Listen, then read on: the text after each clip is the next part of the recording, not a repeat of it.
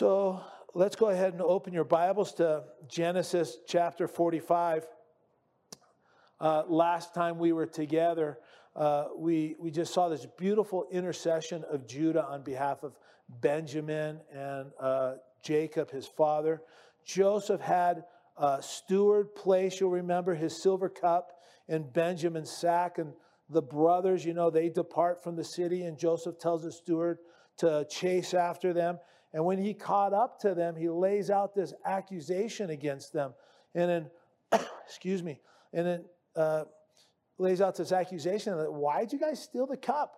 And uh, Genesis 44, verses 8 and 9, you know, the brothers, they say, look, you got to be kidding. You, we brought back to you uh, from the land of Canaan the money which we found in the mouth of our sacks. How, how then could we steal silver or gold from uh, your Lord's house? With whomever of your servants it's found, let him die. We also will be my Lord's slaves. I mean, they were very confident it didn't happen. So they all let their sacks down, just full of, again, confidence. And to their great horror, to their great surprise, the cup is found in Benjamin's sack. Joseph's steward then basically said, you know, I'm not interested in killing anybody today. You know, I'll just find the guilty party and, and he'll be our slave, and the rest of you go about uh, your business. And Joseph's plan was to see if, if um, Benjamin was treated the way he was treated by the brothers when he was young. Or do they treat him as a member of the family? Do they treat him as just another, another brother? So he gives the brothers an, an excuse to abandon Benjamin. But they won't abandon Benjamin, right? They saddle their donkeys and they go back to the city with Benjamin. And uh, when they stood before Joseph, again, at this time, they don't know Joseph is their brother. Judah begins to intercede and he offers himself as a substitute for Benjamin. He, he basically says, if Benjamin stays here, you know what? It's going to kill my dad let me stay instead. Instead, my staying here, it's not going to affect my dad that much. It's certainly not going to kill him. But you know what? If Benjamin stays here, that's going to kill my dad for sure. And Joseph, he hears this and, and he knows without a shadow of a doubt that there's been deep, deep character changes in uh, his brothers. And Joseph sees that there's no jealousy in, in their heart in regards uh, to Benjamin. There's no jealousy towards Benjamin. And not only that, Benjamin is viewed by the brothers as no different. He's one of the guys.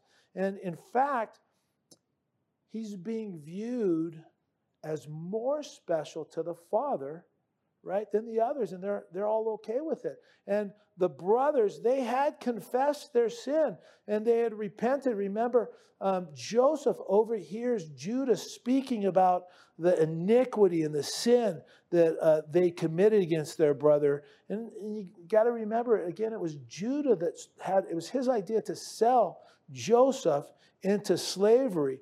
Um, so you see this amazing change in Judah, and it's it's all more than Joseph can handle.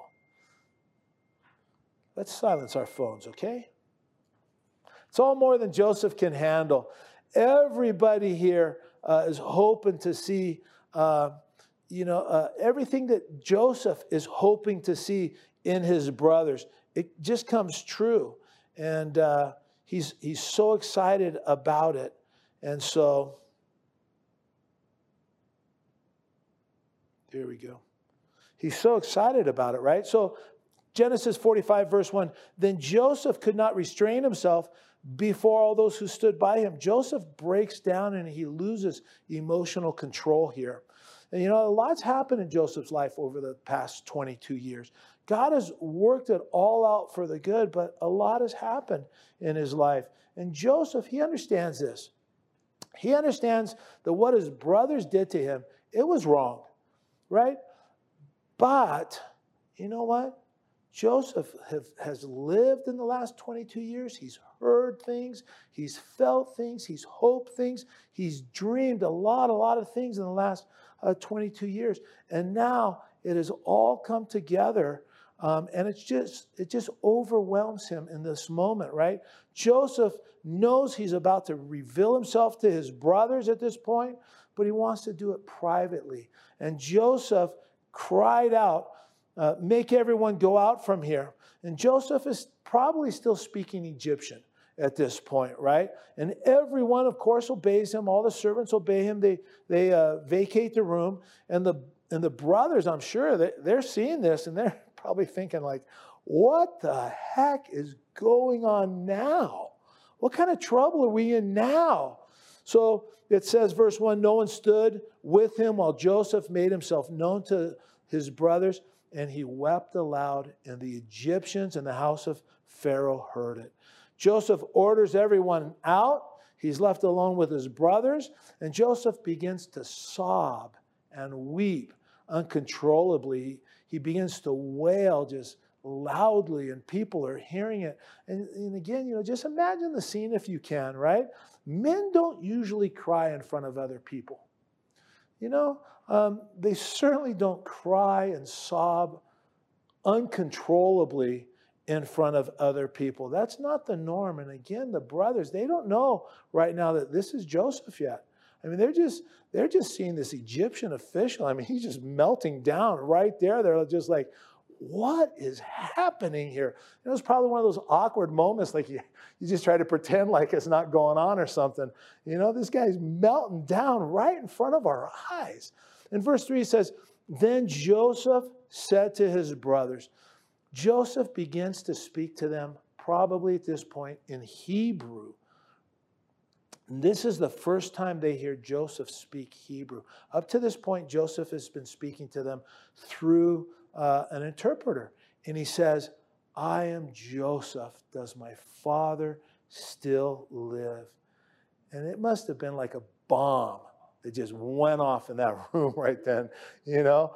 I mean, can you just imagine it? Up until this point, the brothers, they're certain Joseph is dead, right? I mean, they said it a couple times in previous chapters. In their minds, they thought there's no way Joseph could be sold into slavery, going into Egypt as a foreigner, and survive any length of time. Joseph is history in the brothers' mind. And they now hear this Egyptian saying, It's me, guys. It's me, it's Joseph. I'm your brother. Does my father still live? And it's interesting to me because the brothers had just recently told Joseph in the last chapter that Jacob, their father, still is alive. And Joseph knows it, but you know, here he just wants to be reassured that the father that he loves and the, the father that loves him is still alive, and he's going to be able to see him soon. He wants that reassurance. And it's like Joseph is saying, Please, please tell me again, is it true? Is my father still alive? Am I going to have a chance to see him? Is he, is he still breathing? But at this point, it says, But his brothers could not answer him, for they were dismayed in his presence. Well, I guess so, right? The brothers are so stunned by this turn of events, they're literally speechless. I mean, they're unable to say anything. In my mind, you know, their mouths are just agape. They're like, what? Just dumbfounded, you know? And uh, their mouth is open, no sounds coming out. They're just in shock. And imagine uh, what these guys are feeling now at this point. I mean, just imagine they're trying to come to grips with this. They're probably thinking about everything they did to Joseph 22 years ago. They're reliving every detail in their mind and they're doing it in an instant of time. They're probably putting it all together uh, with what this Egyptian has been doing to them for the last two years, roughly. And this is the same guy who they wanted to kill. Oh my goodness. I mean, they're, they're, they're probably thinking they're dreaming. I mean, they're, they're probably, I can just imagine them saying, Please, will somebody wake us up? We're having a terrible dream that our younger brother, who we sold into slavery, is now the second most powerful man in the world. Tell me it's not happening. Well, guys, it's true. and, and he's standing right in front of you. And you know, the brothers, they got to be shaking in their boots right now, shaking in their sandals with fear right now. They must be thinking, okay, it's Joseph. You think he's still angry? yeah. They, they have to be wondering if their lives are in danger, right? And we know they're safe. I mean, we know they're safe. We know that Joseph sees his life in light of God's greater plan.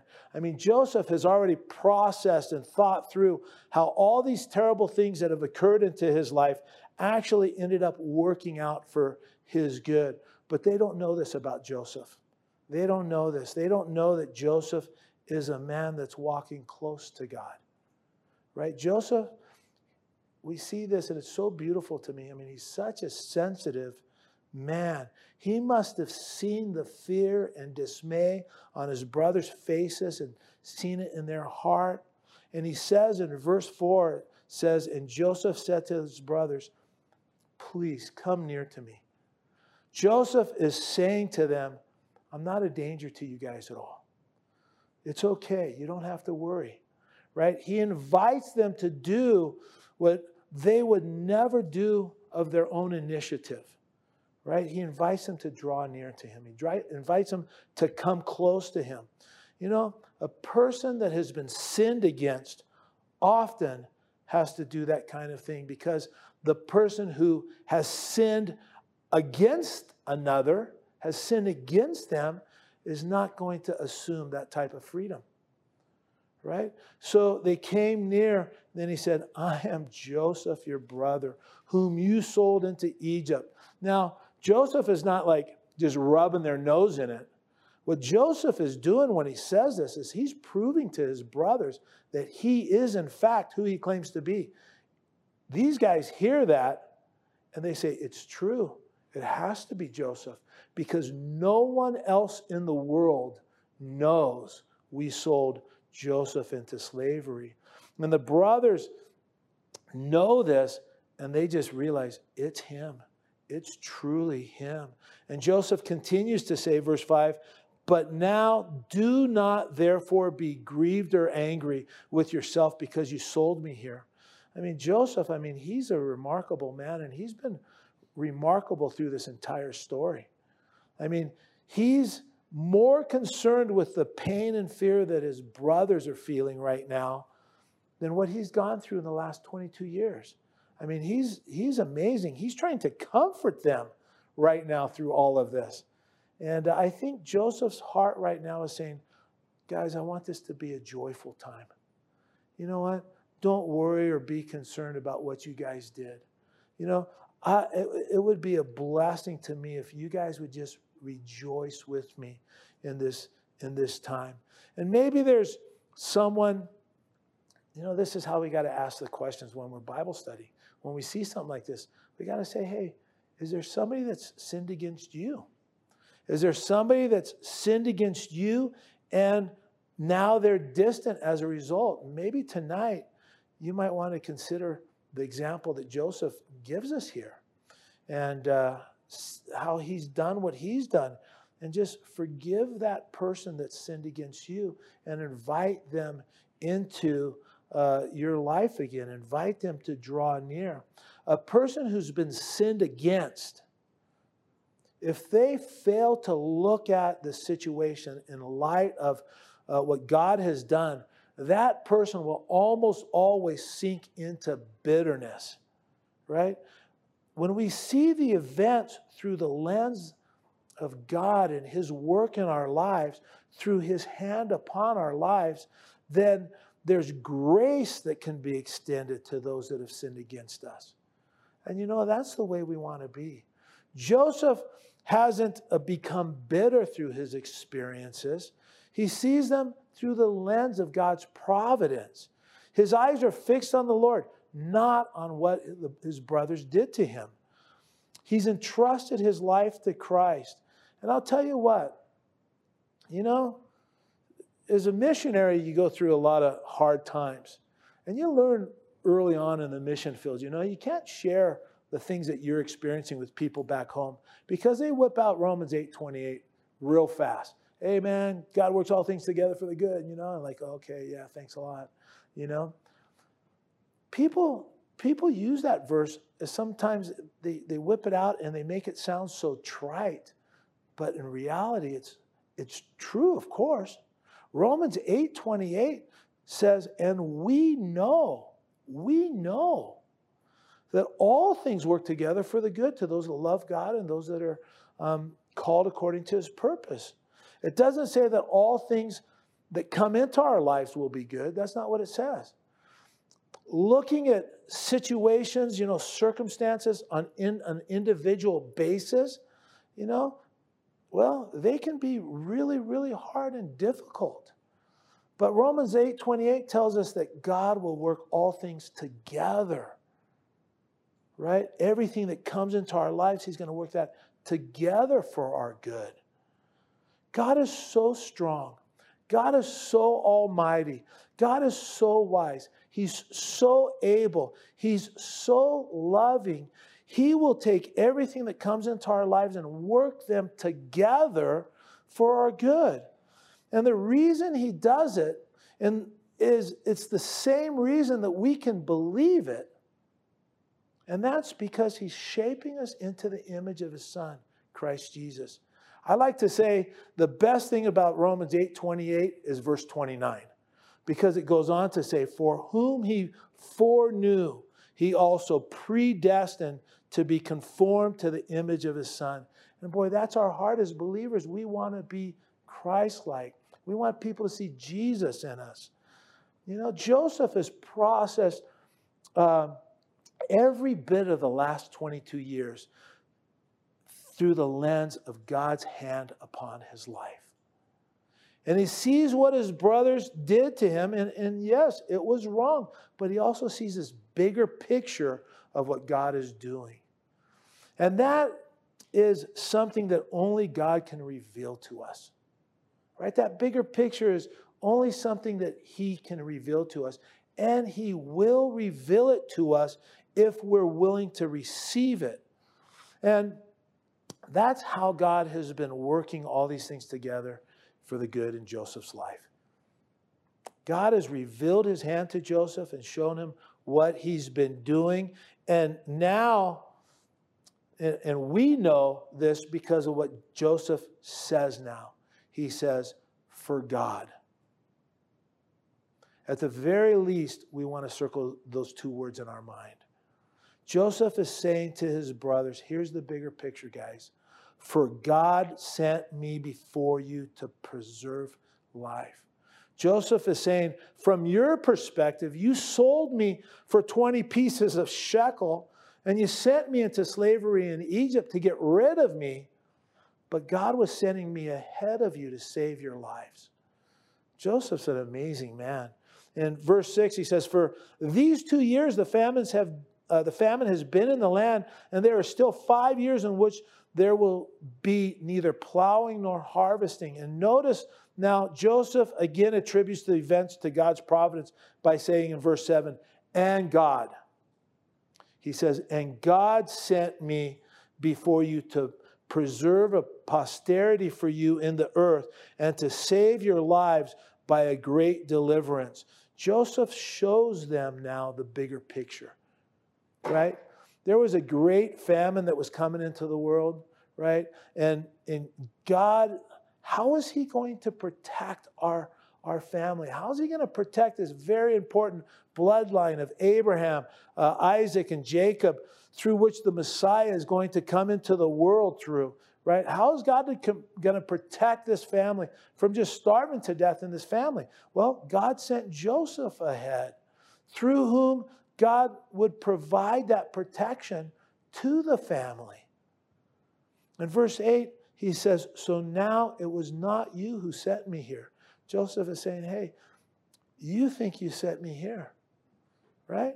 You think it's all about you guys. And in a sense, it is, but that's not why I'm here. And again, notice the next two words, but God, right? Verse 5, it's for God. Verse 7, it's and God. And here it's but God. Joseph is processing all that's gone through, all, all the last 22 years, he's processing through the light of God's hand upon his life. He's taken the time to sit down with God in the difficult times. And he's asked God, What is it that you're doing in the midst of this trial? What are you wanting to accomplish in me? What is it you want to create in my life through this time? You know, help me to see it in light of what you're doing. And that's how Joseph chose to look at the events. And God met Joseph and revealed what he was doing to him. So now it was not you who sent me here, but God. And he has made me a father to Pharaoh and Lord of all his house and a ruler throughout the land of Egypt. Joseph says, You know, it was God who sent me here. To, he's the one that gave me this position, guys. When Joseph says that, that God had made him a father to Pharaoh, what he's saying is that God has given him such prestige, he's given him such stature, right? It's like this role reversal. Here, Joseph is this younger man, but God has given him such favor. Pharaoh listens to Joseph as a son would listen to a father. You know, that's the kind of favor that God gave Joseph with Pharaoh. And now Joseph gives his brothers some instructions. He says, verse 9, hurry up. Well, he doesn't say hurry up. He says, hurry and go up to my father and say to him, Thus says your son Joseph. Again, that's another bomb that's going to go off. that's going to go off big time when Jacob hears that. You know, he says, God, go up and tell uh, he says, uh, Go up and tell my father and say to him, Thus says your son Joseph, God has made me Lord of all Egypt. Come down to me, do not tarry. You shall dwell in the land of Goshen. Now, if you're not aware of the land of Goshen, it's that delta region uh, of the Nile, right? It's very rich, it's a very fertile area. I mean, it's, it's a really nice, prime farmland, really good for raising uh, livestock, lots of grazing there. You know, it's an area that would separate them from the paganism that is rampant in Egypt to a large degree. Jacob would be able to continue his shepherding lifestyle, right? What it is, is a great incentive for Jacob to come. Joseph is reassuring his dad that it's not like he's going to come down to Egypt and die in some arid desert, right? He says, And you shall be near me, you and your children, your children's children, your flocks, and your herds, and all uh, that you have. Verse 11, there I will provide for you, lest you and your household and all that you have come to poverty. For there is still five years of famine. And behold, your eyes and the eyes of my brother Benjamin see that it is my mouth that speaks to you. So you shall tell my father of all my glory in Egypt and of all that you have seen, and you shall hurry and bring my father down here. Joseph has, has revealed himself to his brothers, and now he wants to see his dad just as soon as he can. Joseph wants to see the family back together again. And boy, you know, it just really blesses me you know, I think it's such a, a touching thing. You know, that's my heart's desire is to have our daughter and son in law there in Seattle and our grandchildren to come and live close to us. My mom, my sister, and brother in law to come and live close to us where our family can be together. Verse 14, then he fell on his brother Benjamin's neck and wept, and Benjamin wept on his neck. And it's just this emotional, it's very, very emotional scene going on here. But Joseph is not just gracious in his dealings uh, with Benjamin, but he also includes his brothers. Verse 15. Moreover, he kissed all his brothers and wept over them. And after that, his brothers talked to him. You know how beautiful is that? I mean, his brothers talked with him.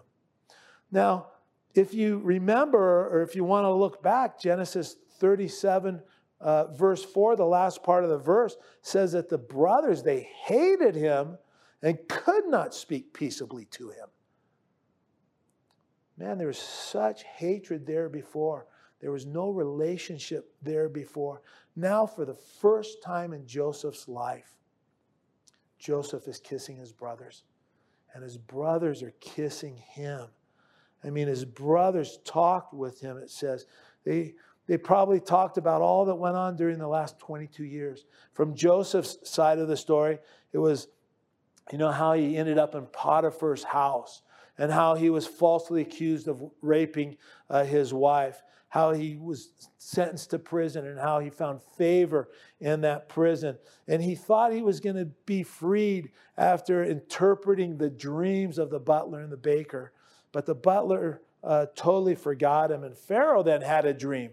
And in my mind, as I'm thinking about this story, I'm thinking every time he mentions a dream or an interpretation, they're like, yeah. you know, Pharaoh had a dream. And then the butler remembered how Joseph interpreted his dream. And he told Pharaoh about Joseph, and they rushed Joseph out of prison. He's telling them, you know, he stood before Pharaoh while, while Pharaoh tells Joseph his dream. He, pro- he probably told him about the dream. He probably told him about the interpretation of the dream.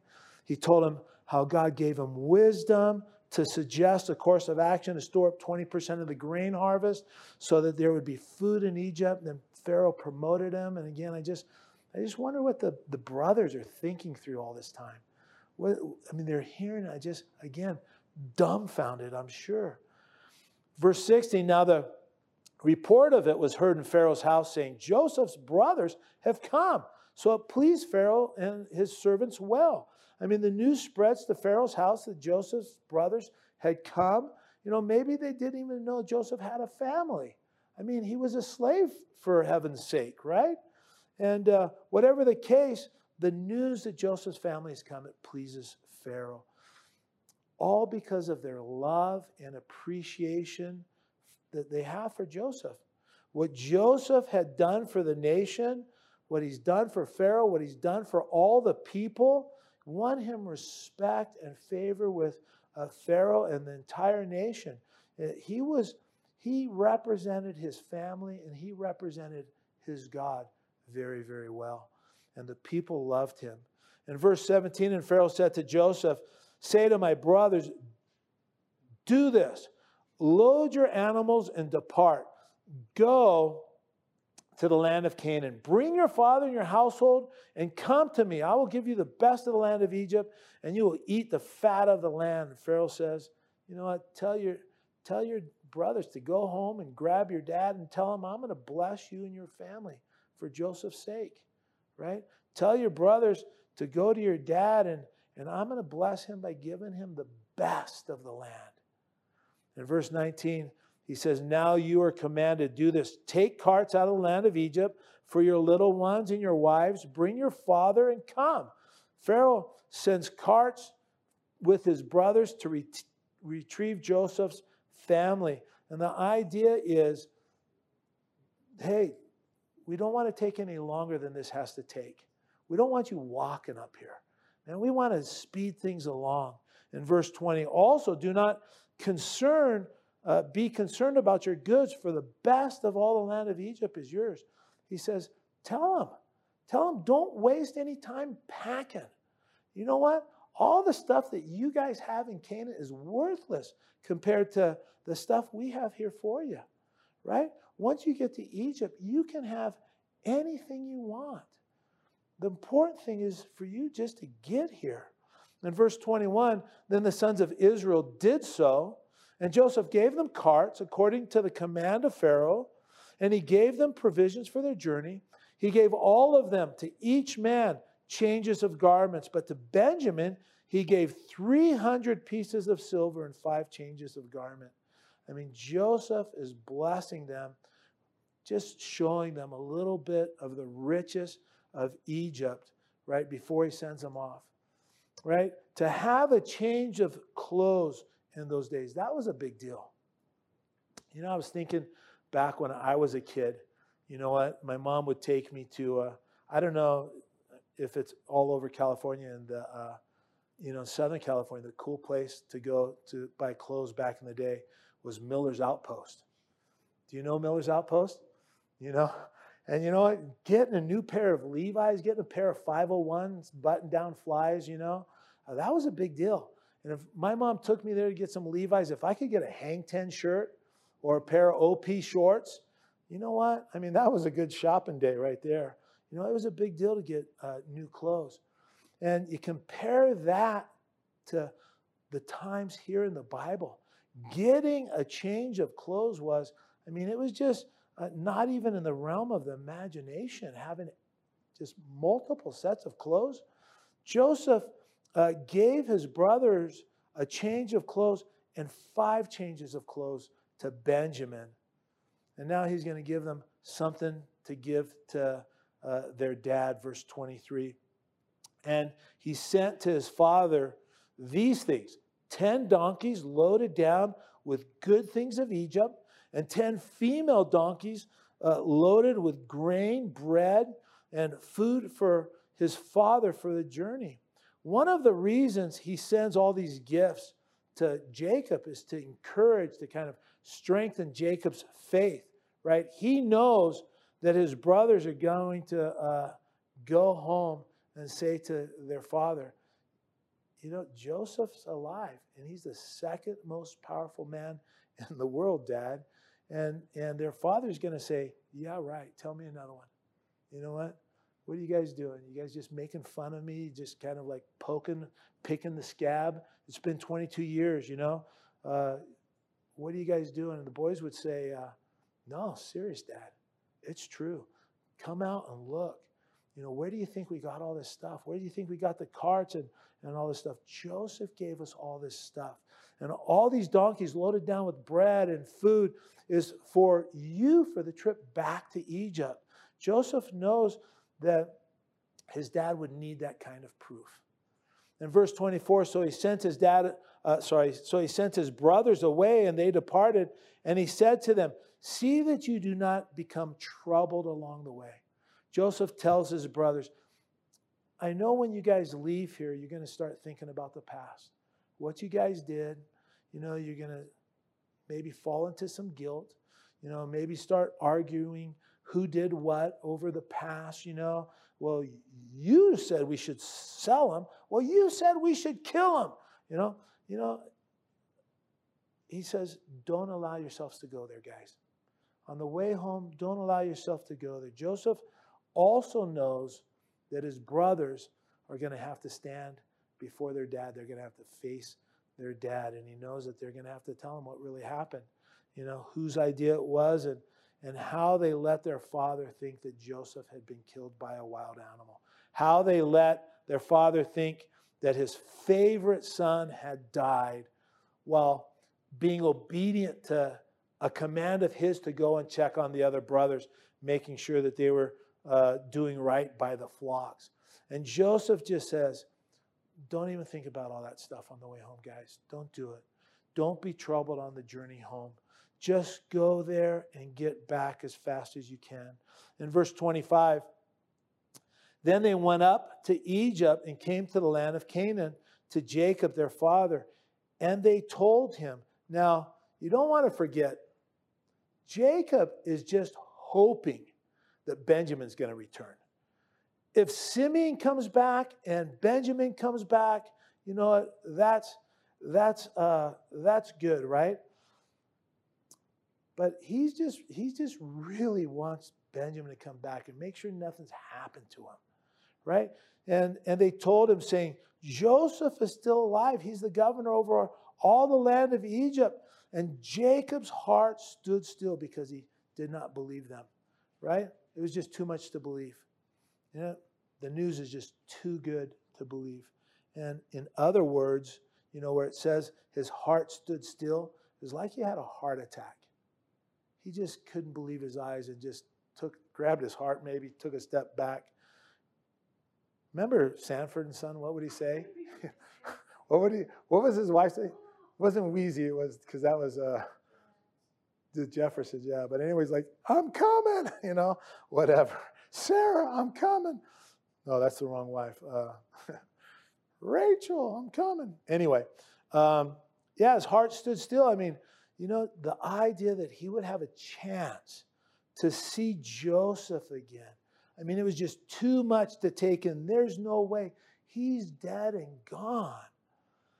In verse 27, but when they told him all the words which Joseph had said to them, and when he saw the carts which Joseph had sent to carry him, the spirit of Jacob, their father, revived. After seeing the carts, Jacob allows himself to believe the news. Joseph is alive. Joseph is alive. Then Israel said, It is enough. Joseph, my son, is still alive. I will go and see him before I die. You know what? It's interesting to me. Jacob is past the point where he just sees the wealth. He doesn't say, Wow, that's cool. My son is just the second most powerful guy in all the world. Isn't that amazing? He doesn't care about that stuff anymore. Jacob is, is in a different place. All Jacob is thinking is, My son, who I thought was dead these past 22 years, is alive. I get to look him in the eyes. I get to kiss him again. I get to hug him again. I get to hold him again. And that's all that matters to Jacob here. He just sees Joseph as the most valuable, important thing in the world, just being able to hug him again and hold him again. Nothing else in life can compare to that. You know, I mean, just imagine what he must have thought, how he must have felt. I can't believe I'm going to see my son Joseph again in this life. And that's what uh, Joseph meant to Jacob.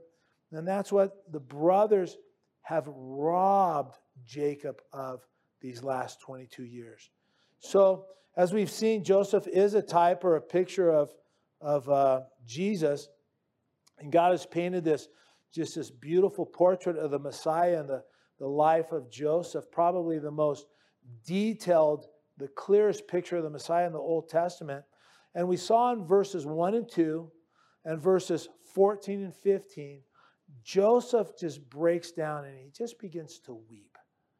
Over and over again, we've seen Joseph as a compassionate man. He's breaking down in tears. And what a picture that is of Jesus and how Jesus' heart is broken over the loss. Jesus is a man of compassion. We see it over and over again in the New Testament, frequently reading. He's moved with compassion.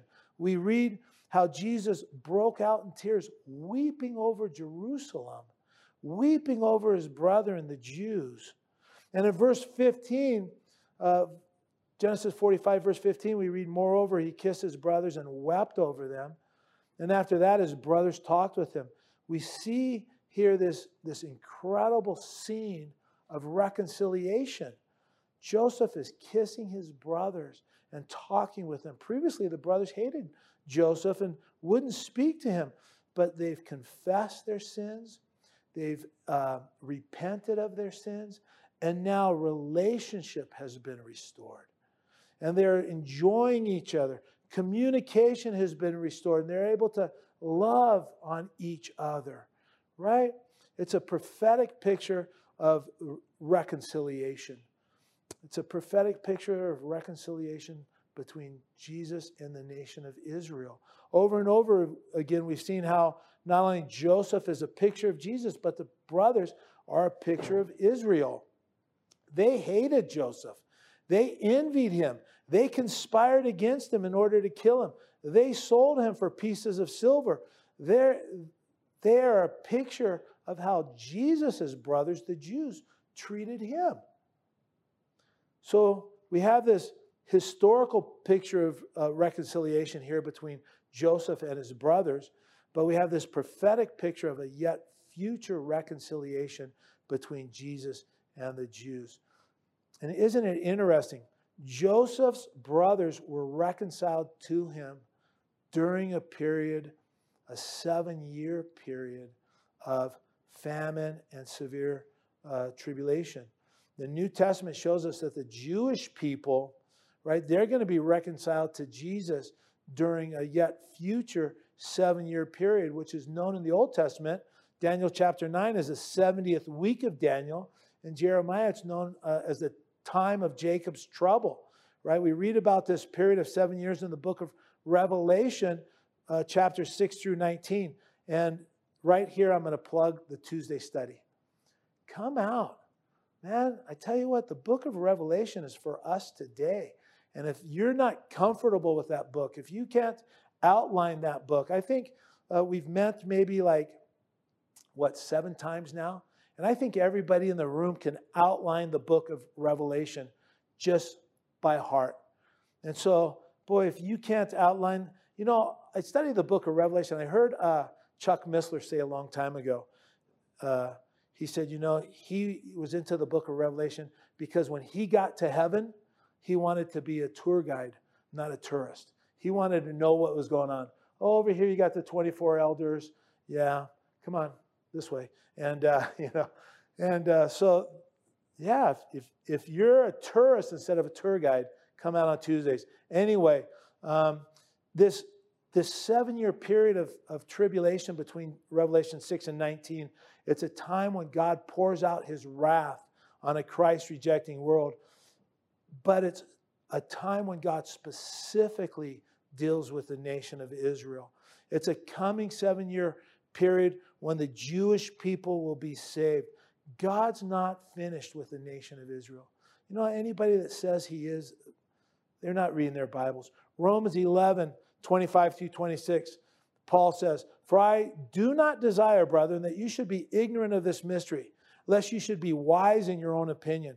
That blindness in part has happened to Israel until the fullness of the Gentiles is, come in. Right now, we're in the time of the Gentiles, right? When the last Gentile gets saved, we get raptured, and then God begins to deal with the nation of Israel. And in verse 26, Romans chapter 11 says, And so all Israel will be saved. It's a picture of how the Jews are going to be reconciled to Jesus during this seven year period, is what we have here in Genesis 45. And just as the brothers saw Joseph, I mean, this is neat. Just as the brothers saw Joseph as Lord of all Egypt and all of his glory, the glory of Egypt, verses 9 and 13, so too the Jewish people are going to see Jesus at his second coming and all of his glory. And all of his glory, they're going to see him as Lord of all. And Jesus spoke of this when he talked to them. Matthew 23 37, Jesus said, Oh, Jerusalem, Jerusalem, the one who kills the prophets and stones those who are sent to her. How often I want to gather your children together as a hen gathers her chicks under her wings, but you are not willing. You know, Jesus said that he often wanted to gather Israel and the Jewish people under his wing that they might experience his security and his care and his protection. But they were not willing. You know what? How tragic would it be if that's a word of the Lord to you tonight? Right? And you don't heed it. You know, Jesus desiring to gather you under his wing that you might know his protection and his security, his care, his love, but you're not willing. If you hear the Lord speaking to your heart uh, tonight about your willingness to come to him, whether you're an unbeliever or you're a believer and you're just, you know, distant from him, you know? The key is to repent and turn to Him, receive His love and care, and be reconciled to Him. Enter into that loving relationship that He desires for each one of us. Well, as you continue reading in Matthew 23, Jesus says, See, your house is left to you desolate. Your house here, he's speaking of the temple. And it wasn't long after Jesus was crucified that the temple was destroyed and made desolate. And Jesus continues, For I say to you, you shall see me no more till you say, Blessed is he who comes in the name of the Lord. At the end of the tribulation period, just as Jesus said, there's going to be a remnant of Jews that will cry out, Blessed is he who comes in the name of the Lord. And they'll be reconciled to the Lord as they confess Jesus as Lord, as they repent of their sins, as they receive him as the Messiah.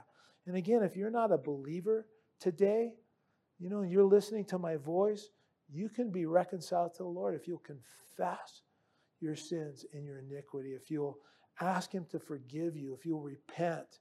And repentance, you know, I mean, people have made repentance into some kind of ugly word. Repentance just means a change of mind, a change of direction. You're headed this way, you repent. You change your mind and you change your direction, you head the other way, right? You just got to change your heart.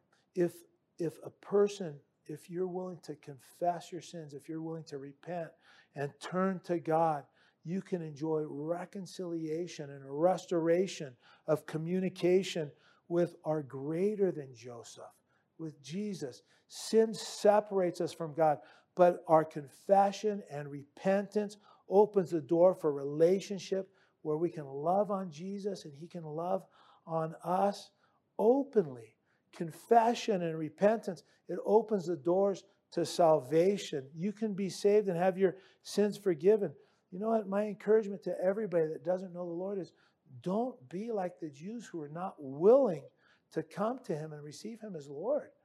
Don't do it. Don't insist on going through, you know, difficult times, just terrible trials and tribulations before you're willing to surrender. Surrender to him today and enter into this joy-filled, grace-filled, love-filled relationship that God wants to have for you.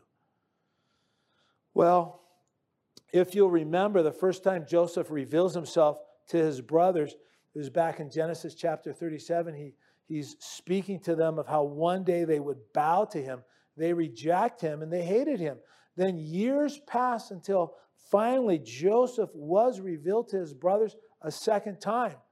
A second time they saw Joseph in all his glory, the, the Lord of all.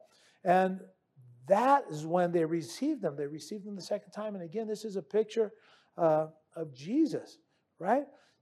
You remember in, in, Acts, I think it's chapter 7, Stephen, he gives this teaching uh, how uh, Joseph re- was rejected the first time he was revealed to his brothers, but the second time they received him. Stephen goes on to say the same thing about Moses, how Moses was a deliverer and he delivered a Hebrew slave from the hand of the Egyptians.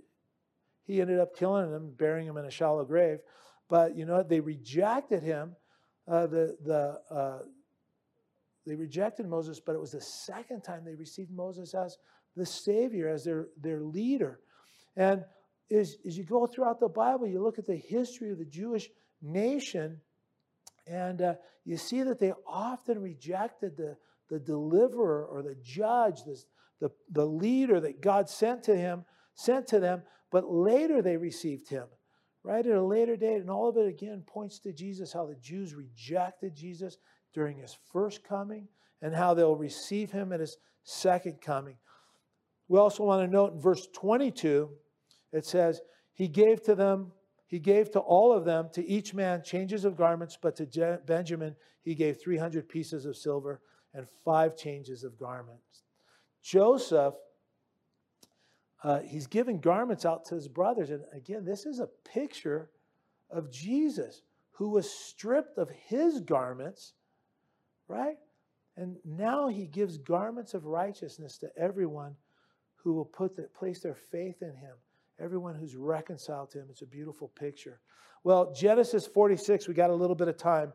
Genesis 46, yeah, Gary, you need a little bit more than a little bit of time. I know that's what you're thinking, but we're going to go real quickly because uh, most of Genesis 46 is genealogy, right? So it'll go pretty quickly. Verse 1 So Israel took his journey with all that he had and came to Beersheba and offered sacrifices to the God of his father Isaac.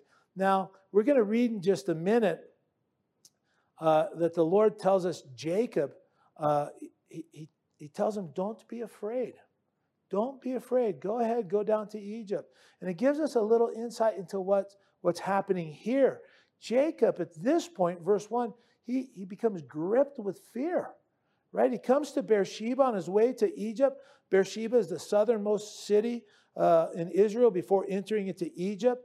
And he gets to Beersheba, and his heart is gripped with fear because he's realized he hasn't sought the Lord.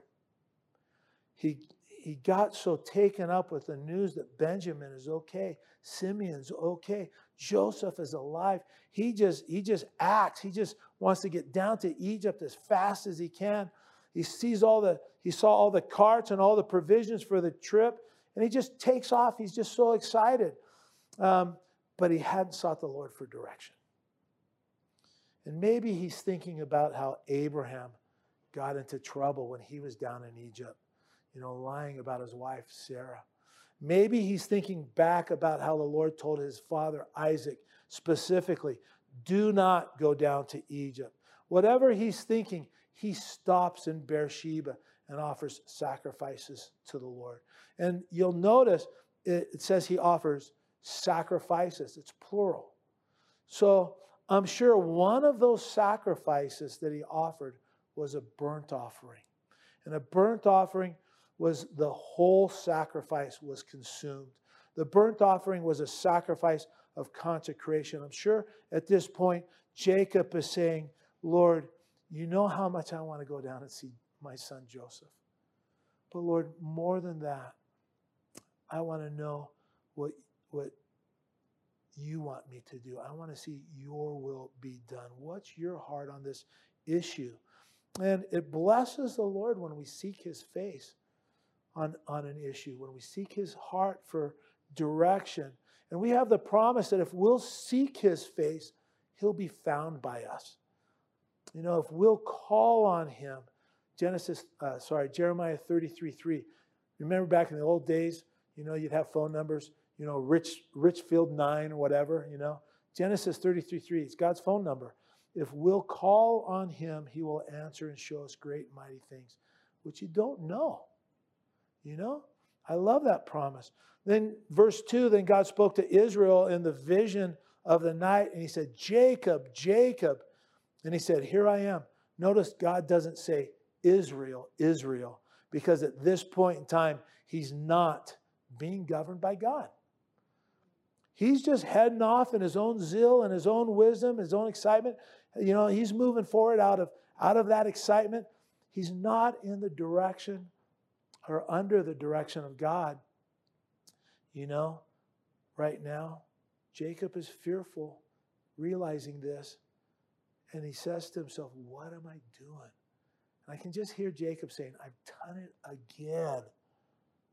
Verse 3 So he said, I am God, the God of your father. Do not fear to go down to Egypt, for I will make uh, you a great nation there. This is one of the many do not fear passages in the Bible. There's about 70 of them.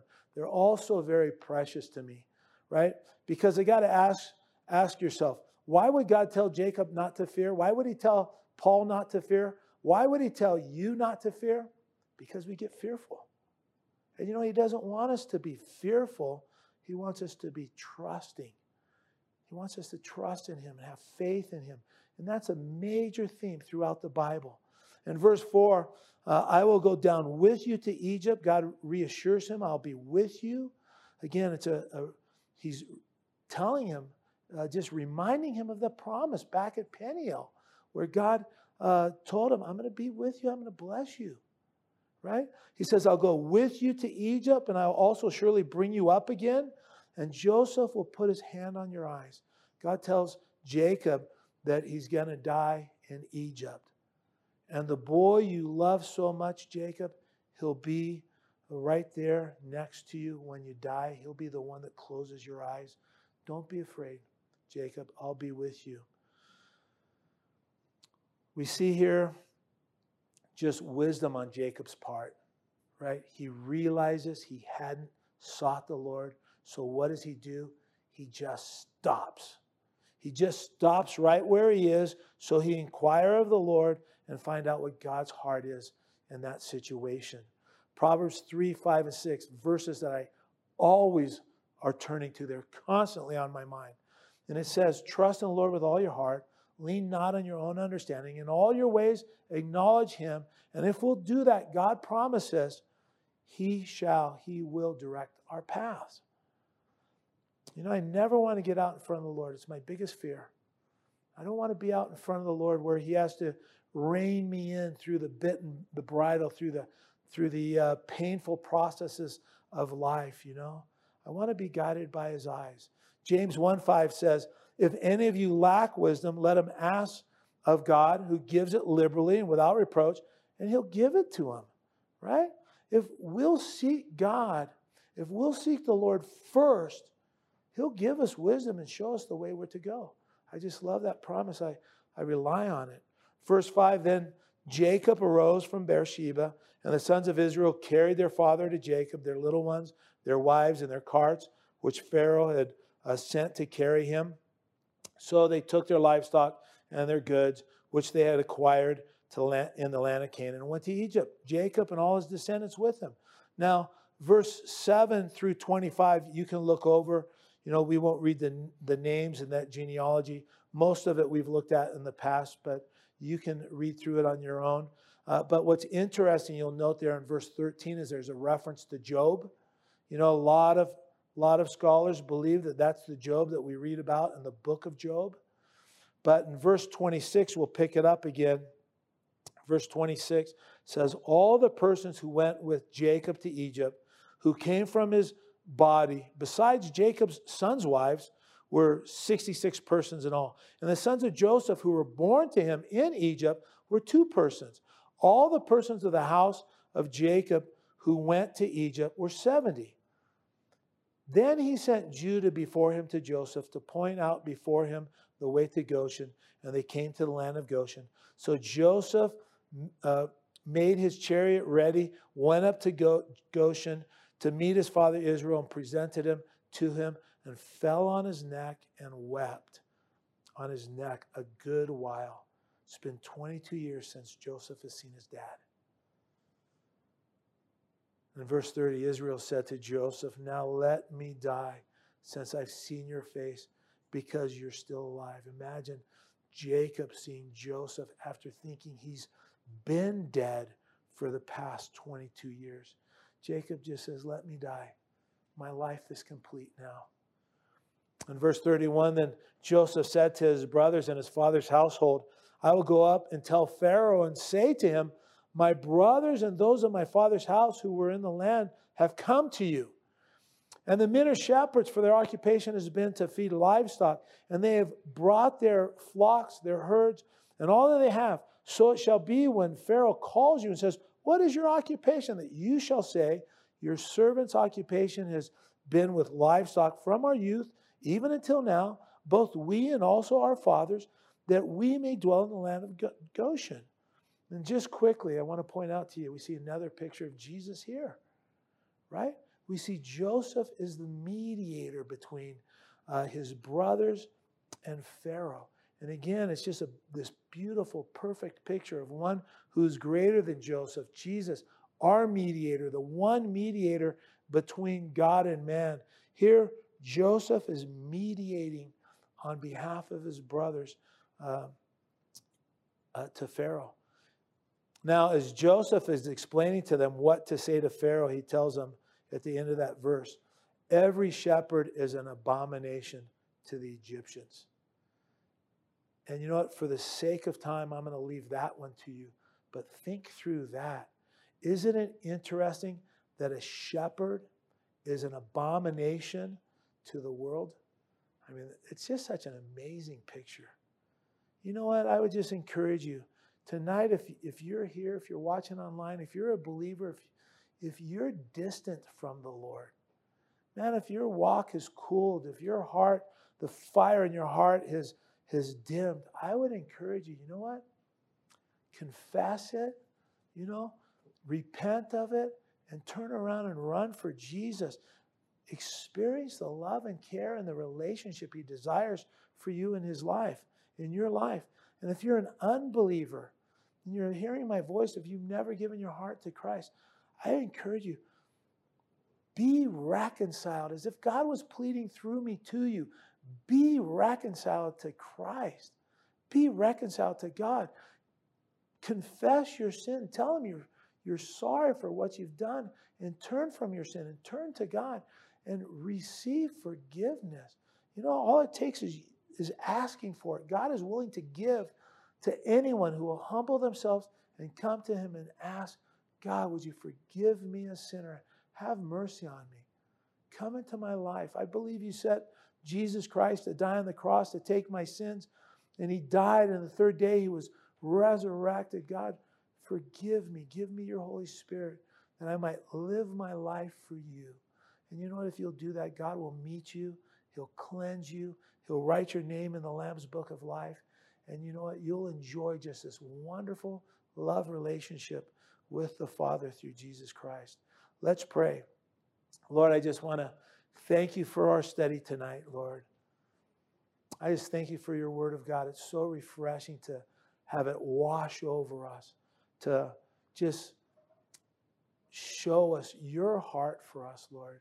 I just pray that we would apply your word in every aspect of our lives. We would apply it.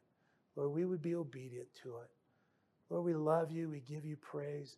Lord, I thank you for this church, Lord. Will you just be doing a great work in our midst, Lord? We ask these things in your name, Jesus. Amen.